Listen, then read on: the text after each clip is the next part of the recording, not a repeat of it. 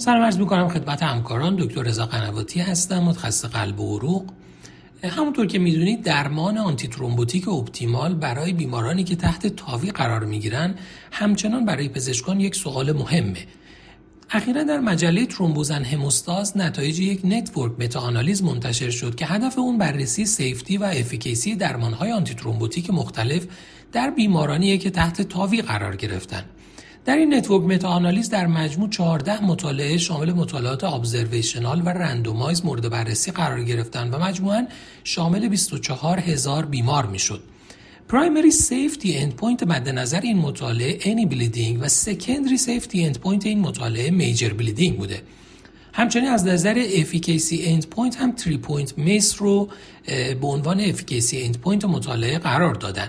متوسط follow-up این مطالعه 15 ماه بود و در نهایت چهار استراتژی مختلف با هم مقایسه شدن یعنی dual antiplatelet therapy، single antiplatelet therapy، oral anti و ترکیب oral anti با single antiplatelet therapy.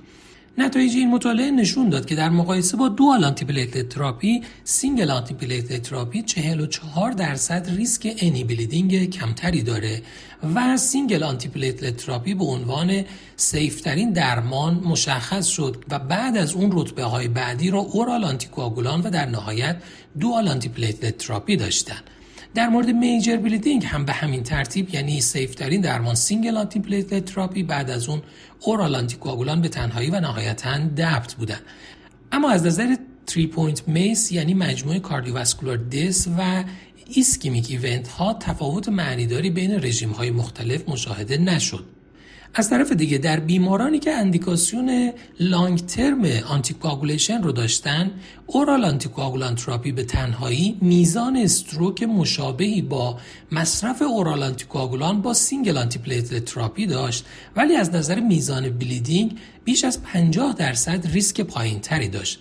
نهایتا به نظر می‌رسه بر اساس نتایج این network meta-analysis در بیمارانی که تحت TAVI قرار گرفتن در صورتی که اندیکاسیون long-term oral anticoagulant therapy نداشته باشن single antiplatelet therapy هم یک درمان safe و هم یک درمان effective ه.